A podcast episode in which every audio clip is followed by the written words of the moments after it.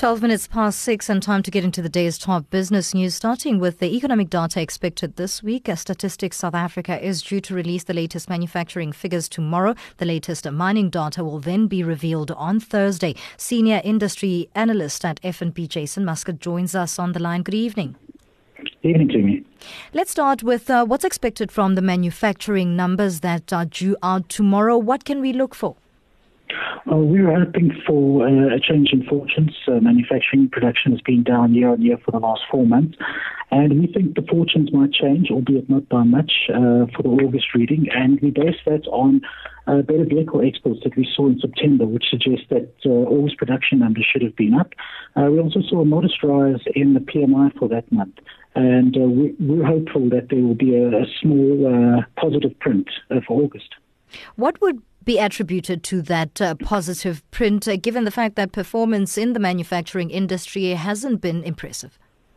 No, not at all. I think uh, what we do have in our favor is that uh, global growth is starting to lift, and that has been very supportive of uh, domestic producers that uh, produce for the export market. I think the domestic consumption, however, is extremely weak, and that's probably going to hold the number back for, for quite some time. The picture that uh, the performance in the sector paints on South Africa's economy, what does that look like? And talk us through the performance trend in this sector dating back to at least the beginning of this year, where it all seems a bit bleak. Uh, to me, unfortunately, it does. Uh, the mining sector has contracted in terms of GDP for the past two quarters, and we expect that the third quarter will provide another contraction. Um, basically domestic demand is extremely weak given how uh, how much pressure the South African consumers are under. Most of what we produce is for domestic consumption. Uh, there has been some positive news in terms of uh, food prices and food production, mm. Uh, but we don't think that that's going to be enough to, to lift the number into a positive territory for the third quarter. Is there hope of this pressure being lifted significantly as we go towards the end of the year? I, I don't think there's a significant lift uh, in store for us, but we do think things will start to get slightly better. We have seen that uh, we've had one interest rate cut. Uh, whether we'll get another one this year is up for debate. debate. Mean, I think it's going to be a very close call, uh, but we do think that things will start to improve slightly as consumers uh, feel the relief of uh, 125 basis point interest rate cut.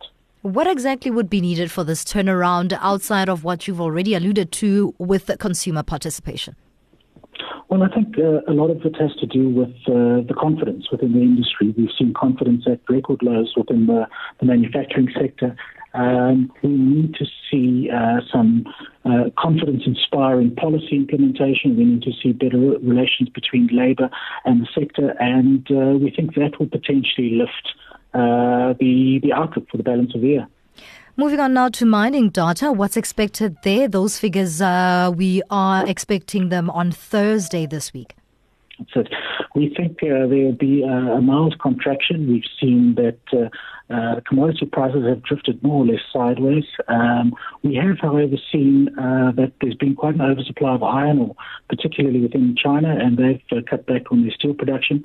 Now, uh, iron ore production c- accounts for around 17% of South Africa's mining output, mm. and we think that's going to place a bit of pressure on the production numbers definitely not good news in the mining industry, and uh, it is something that we are accustomed to. There have been minimal gains uh, in uh, certain periods throughout this year. Going forward, is the situation expected to change somewhat? Well, I think we need to bear in mind that uh, global uh, sort of growth numbers are starting to lift. There's a lot of confidence being inspired in the US on, on the back of the Trump trade, um, and that's putting some of the precious metals under under pressure. Uh, I think that's going to hamper any uh, greater output on, on, on, South Africa's part. And we also need to remember that while uh, a higher rand uh, dollar exchange rate is good for the metals that are being sold, it also puts pressure on input costs because a lot of the inputs that go into the mining industry uh, typically are rand dollar based, um, and that's going to increase uh, production costs. The weak mining numbers that we are used to in South Africa, what impact exactly does this have on the country's economy? Well, but, I mean, if you if you look about ten years ago, uh, the mining sector used to employ about 400,000 people. It's significantly less now. Yeah. So if you if you just look at the employment numbers, there's a significant impact uh, there. But also, if you look at uh, what the mining industry does in terms of exports, it's around uh, 30 to 40 percent of South Africa's exports. So it certainly assists in uh, in helping us uh, in terms of our, our trade account. Um, but also, we need to look more broadly and see what other South African manufacturers have in terms of their input into the domestic mining industry. So if the mining industry is weak, it typically has uh, a direct bearing on the fortunes of the manufacturing industry. Something else that has bearing on the performance of this industry is uncertainty around policy matters. What's to be said about that given the tug of war that we continue to see between the Mineral uh, Resources uh, Ministry as well as the Chamber of Mines over the mining charter, the new mining charter, that is? Absolutely. I think uh, policy certainty is absolutely critical for the sector. Uh, with all the uncertainty that uh, abounds, it's, it's very difficult for the mining companies to invest more. And one of the things that's holding back South Africa's growth is uh, gross fixed capital formation, and that's basically investment in the industry. Mm-hmm. I think the adversarial relationship between the two parties is, is not helping anyone. Um, and I'm certainly not close enough to, to suggest a way forward. Yeah. But uh, we've got to get uh, all the role players together in, in, in terms of uh, moving the, the, the process forward.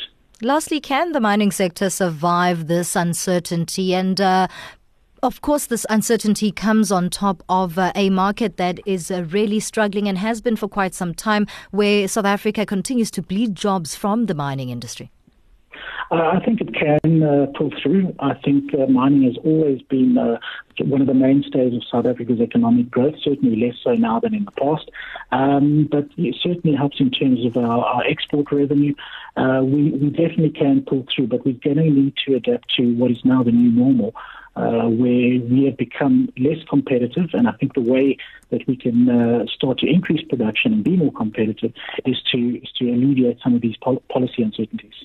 Thank you so, so much for your contribution. Senior industry analyst at FNB, Jason Muscat, talking us through economic data expected this week with the release of the latest manufacturing numbers out tomorrow and mining figures expected on Thursday to be revealed by Statistics South Africa.